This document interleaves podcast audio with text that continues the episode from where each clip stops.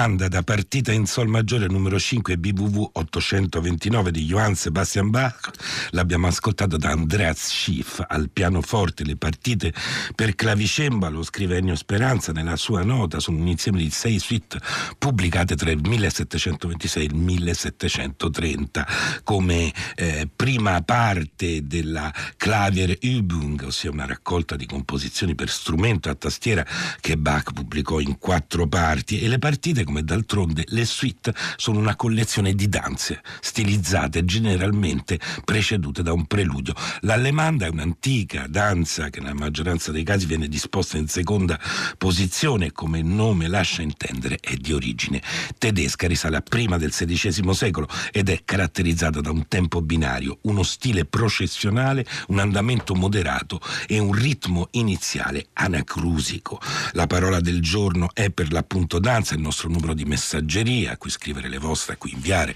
le vostre segnalazioni musicali e lo ricordo il 335 56 34 296. Noi cominciamo altrove, voltiamo pagina. Cominciamo dal brano, dalla, dalla pagina di un libro. Oh, il PDUP rappresenta davvero poche persone, mentre il PC ha preso quasi il 35% dei voti. Ma per me il PDUP è la politica. Si chiama così, ha la lettera maiuscola e la porta rossa. E poi la fanno mio padre e i suoi amici, che mi piacciono perché mi raccontano la favola di Mao Zedong. La politica la fanno i maschi, questo lo so, mentre mamma e le sue amiche fanno il femminismo, che forse mi piace pure di più della politica, perché si canta. Ecco, siamo nelle prime pagine di Piccola città, una comune storia di eroina di Vanessa Roghi, pubblicato oh, dalla Terza, uh, e chi negli anni in cui comincia questo libro, di anni ne aveva una ventina, il libro comincia nel 1976 con la fotografia di una bambina che se ne va spavalda con una piuma in testa e delle foglie in mano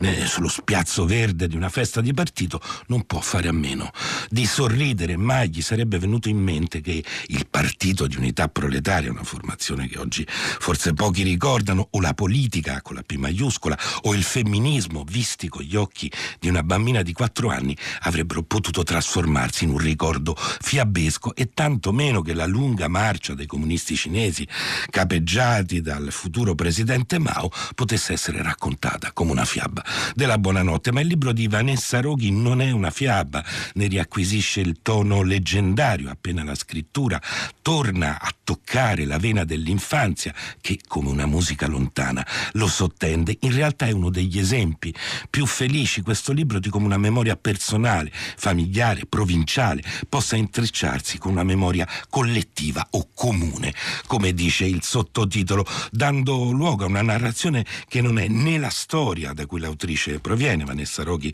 è una storica e una documentarista, né il romanzo, ma la loro intermittenza, qualcosa di simile forse a quello che Annie Ernaux ha fatto con gli anni, ma per così dire a parti rovesciate. La scrittrice francese infatti ha raccontato il suo paese, da De Gaulle a Yanné Mitterrand, raccontando se stessa. Vanessa Roghi usa il prisma della piccola città e di un io sempre molto implicato alle relazioni, eh, sempre molto legato agli altri, per costruire una sorta di storia sociale dell'eroina, proprio dell'eroina, della droga. E per farlo impiega qualunque materiale a sua disposizione, che si tratti di inchieste oggi dimenticate, come quelle eh, che erano famose negli anni 70, di cancrini sulle droghe, di articoli di giornali, di scrittori come Bianciardi e Cassola, Luciano Bianciardi e Carlo Cassola, che l'aiutano a raccontare quella piccola città che è Grosseto e la Maremma, eh, dove negli anni 70 eh, improvvisamente eh, dilaga la moda dell'eroina, eh, oppure di spezzoni di canzoni più o meno d'epoca, da Venditti a De Gregorio a Branduardi a Guccini che in fondo dà il titolo del libro con la sua piccola città, di citazioni dai, tratte dai guru del pensiero uh, intossicato come William Burroughs o Timothy Leary, insomma tutto va a comporsi nel mosaico, nel mosaico di una memoria che come si scopre leggendo fa riaffiorare eh, un continente umano, un continente disperso che crediamo di aver archiviato mentre non abbiamo fatto altro che rimuoverlo, un dramma che ha coinvolto centinaia di migliaia di singole vite risucchiate risucchiate, il caso di dirlo, dal buco nero degli oppiacei, chiuse nel gesto di infilarsi un ago in una vena. È una storia così comune, quella dell'eroina, dall'essere una delle poche storie eh, veramente eh, interclassiste, eh, una storia che è partita dalle metropoli negli anni in cui i cultori del vizio sono poche decine di persone, per lo più altolocate e guardate a vista dalla polizia, e la droga è uno scandalo che riguarda soprattutto gli altri, l'America ricca, non certo un paese come il nostro che è appena uscito dal mondo contadino, finisce poi col conquistare eh, i piccoli centri senza che niente riesca a frenarne eh, la propagazione, la viralità, né il moralismo clerico-fascista che della droga strumentalizza subito lo stigma contro la cultura di sinistra, né la militanza politica rivoluzionaria che dall'eroina è letteralmente dissanguata e neppure le radici cattoliche o, o quelle comuniste, insomma né le parrocchie né le sezioni dei partiti, tantomeno il benessere generalizzato e il consumismo che nei paradisi di immediatezza promessi dal flash dell'eroina, oggi si direbbe dallo sballo, scopre qualcosa di spaventosamente simile a se stesso, la faccia nichilista di un mondo dove tutto invece ha un'apparenza progressiva e positiva. C'è una data d'inizio della marea tossica, è il 1975, quando di colpo le droghe da canapa cominciano a scarseggiare, le cosiddette droghe leggere, a scarseggiare sulla piazza e l'eroina invece la invade. E c'è un punto di ricaduta del fenomeno più o meno dieci anni dopo, quando sui giornali cominciano a comparire le prime notizie su un misterioso e letale morbo battezzato oh, la peste dei drogati e eh, l'AIDS e così i consumatori di eroina che all'inizio sono stati dei criminali equiparati agli spacciatori e rinchiusi in galera, dopo dei malati da curare ma comunque da internare magari in comunità terapeutiche, ora diventano addirittura degli untori. Ecco, l'onda della narrazione di piccola città si alza come uno tsunami pieno di detriti e di voci, e di voci disperse. La piccola città gucciniana cioè, eh, eh, si allontana, ogni tanto riappare con la sua innocenza contadina, mineraria, sempre più oh, perduta. Poi a pagina 133 il lettore ha un sobbalzo. Quando arrestano mio padre per uso e spaccio di eroina, scrive Vanessa Roghi, ho 15 anni, è il 1987, faccio la quinta ginnasio nell'unico liceo classico di Grosseto. Quando lo arrestano io non dico niente a scuola, non trovo le parole per farlo, non credo di averle neanche cercate, è qualcosa che accade e basta. Il romanzo è tornato, in realtà non se n'è mai andato, giaceva nella sua rarefazione, geloso dei suoi silenzi, ma a suo modo fedele a quella frase tratta dalla vita come un romanzo di Emmanuel Carrer che la Roghi mette in exergo al capitolo 8 del suo libro. Se è proibito raccontare una cosa, capisci anche tu che fatalmente c'è solo quella che si voglia e che si debba raccontare. Alice guarda i gatti e i gatti guardano nel sole, mentre il mondo sta girando senza fretta. Irene al quarto piano è lì, tranquilla, che si guarda nello specchio e accende un'altra sigaretta. Lily Marlene, bella più che mai sorride e non ti dice la sua età. Ma tutto questo Alice non lo sa. Ma io non ci sto più, gridò lo sposo e poi tutti pensarono dietro ai cappelli lo sposo è impazzito oppure ha bevuto, ma la sposa aspetta un figlio e lui lo sa, non è così che se ne andrà. Alice guarda i gatti e i gatti muoiono nel sole, mentre il sole a poco a poco si avvicina Cesare, perduto nella pioggia, sta aspettando da sei ore il suo amore ballerina. E rimane lì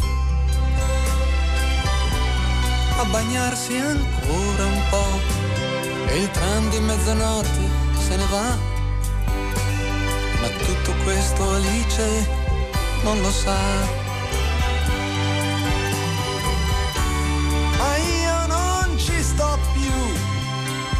e i pazzi siete voi. Tutti pensarono dietro ai cappelli, lo sposo è impazzito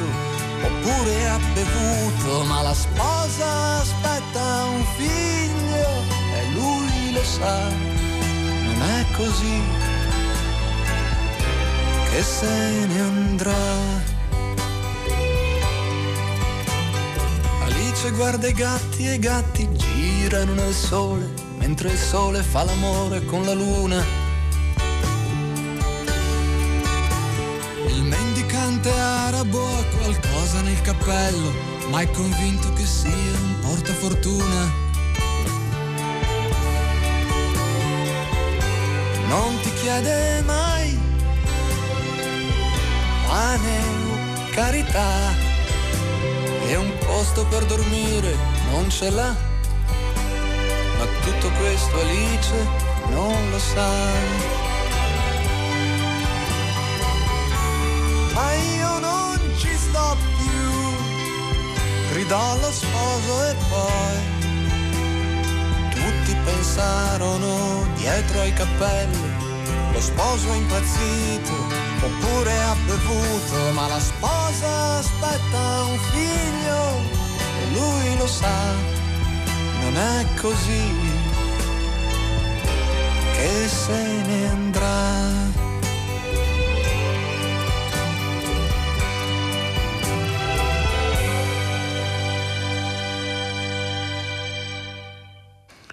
Alice di Francesco De Gregori, una canzone in cui si respirano veramente gli anni 70, risale al 1973 e dal secondo album del cantautore Alice non lo sa, è ancora oggi una delle sue canzoni più amate con quella vaghezza poetica e surreale e quelle storie tipiche dell'epoca appena accennate e inglobate da un ricorrente ma tutto questo Alice non lo sa. E la, la canzone fu presentata un disco per l'estate nel 1973 e arrivò ultima su 54 concorrenti, ma ebbe poi tutt'altra appunto fortuna. Ecco il libro di Vanessa Roghi, se è proibito raccontare una cosa, fatalmente c'è solo quella che si voglia o che si debba raccontare, per tornare a citare Emmanuel Carrer, e la forza di piccola città di Vanessa Roghi sta proprio nel fatto che la comune storia di eroina che racconta in realtà non è mai stata raccontata, e non solo perché non è mai stata raccontata così in questo questo doppio registro narrativo che unisce sfondo e figura e che crea una singolare emozione, commozione, anzi nel momento in cui nella fitta rete dei, fati, dei, dei dati, dei fatti, delle voci raccolte si vede riaffiorare la sagoma del padre, abituati come siamo a pensare che i problemi di droga riguardino solitamente i figli e non i padri, ma perché eh, uno dei grandi temi del libro è proprio la reticenza in cui la cultura, forse sarebbe meglio dire le culture eh, italiane hanno sottoposto questa scomparsa, questa eclissi volontaria di, di intere generazioni di tossicodipendenti, magari poi per trasformarle nell'ennesimo alibi eh, dei propri eh, fallimenti ideologici. La Roghi è molto chiara al proposito quando smonta le varie teorie eh, del complotto che accompagnano oh, l'affermarsi di un'ideologia della droga che ai suoi esordi sui giornali è poco più di una fake news, anzi è proprio una fake news, eh, sicuramente l'eroina non è il frutto di un piano diabolico della Cina comunista per avvelenare, per fiaccare i giovani occidentali del mondo libero, non lo è anche perché la maggior parte dell'eroina che sbarca in Italia negli anni 70 viene da paesi del sud-est asiatico come la Thailandia che sono legati al blocco occidentale, ma non è neanche uno strumento del capitale per massacrare i giovani rivoluzionari secondo un'altra narrazione eh, dice la Roghi, una delle narrazioni più comuni e deresponsabilizzanti che si sono poi, che sarebbero poi affermate. L'eroina, scrive Vanessa Roghi, non colpisce solo i movimenti politici, non stronca progetti, non frena la rivoluzione e solo in minima parte appartiene alla sinistra extraparlamentare. I dati relativi alla sua diffusione infatti coinvolgono interi strati sociali, appartenenze politiche, fasce d'età molto più variegate di quelle che si riferiscono al cosiddetto movimento. Insomma, nessun complotto della CIA per stroncare la rivoluzione prossima avventura. Se così fosse il fenomeno poi sarebbe crollato e invece continua e si arricchisce anche di nuovi prodotti, ma non se ne parla perché, come dice Vanessa Roghi, in Italia meno si parla di tossicodipendenze, meglio è.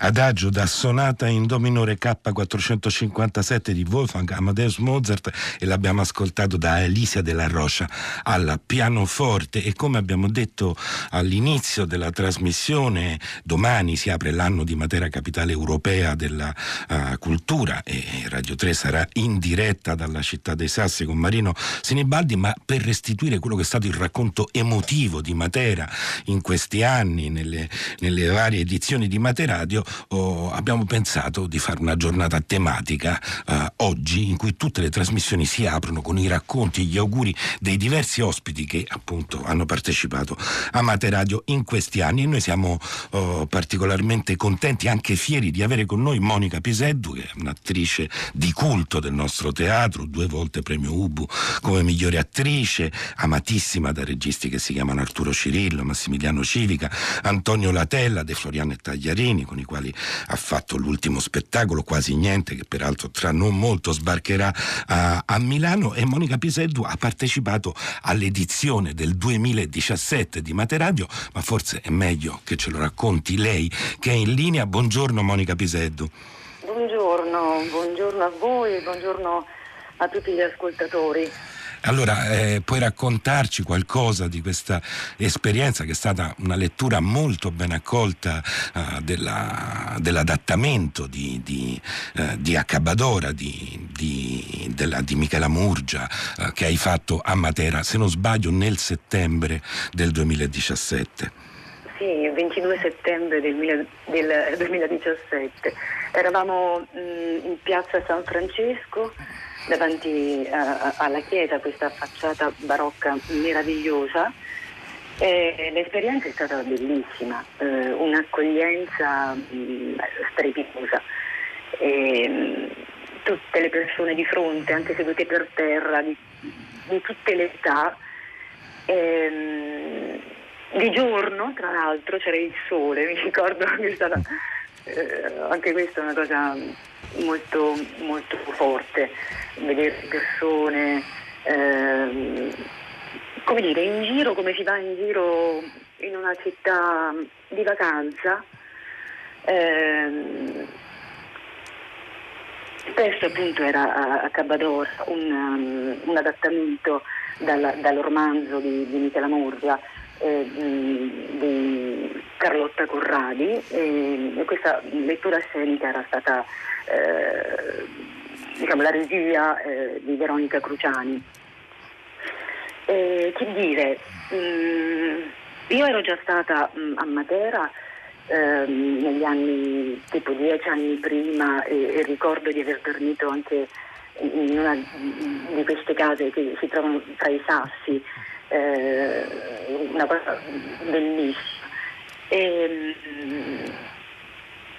Niente, un, un, ricordo molto, molto bello e, e emozionante Beh, è vero che di, di quella giornata. Per, per, un attore, per un'attrice, la, diciamo, il sentire proprio il calore del pubblico è importante. Peraltro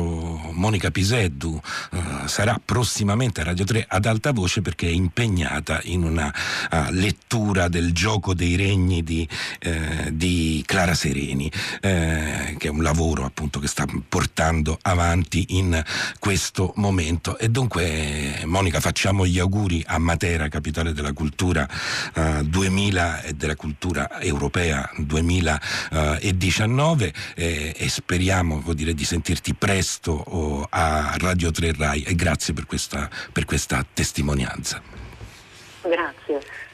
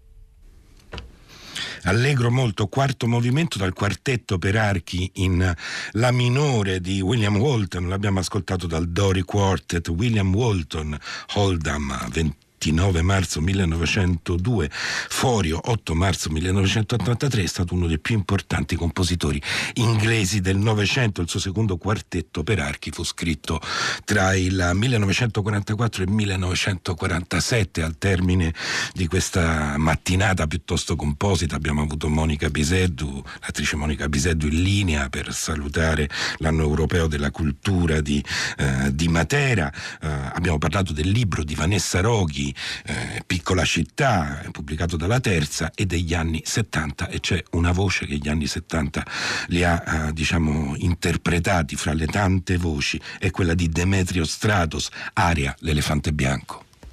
Corri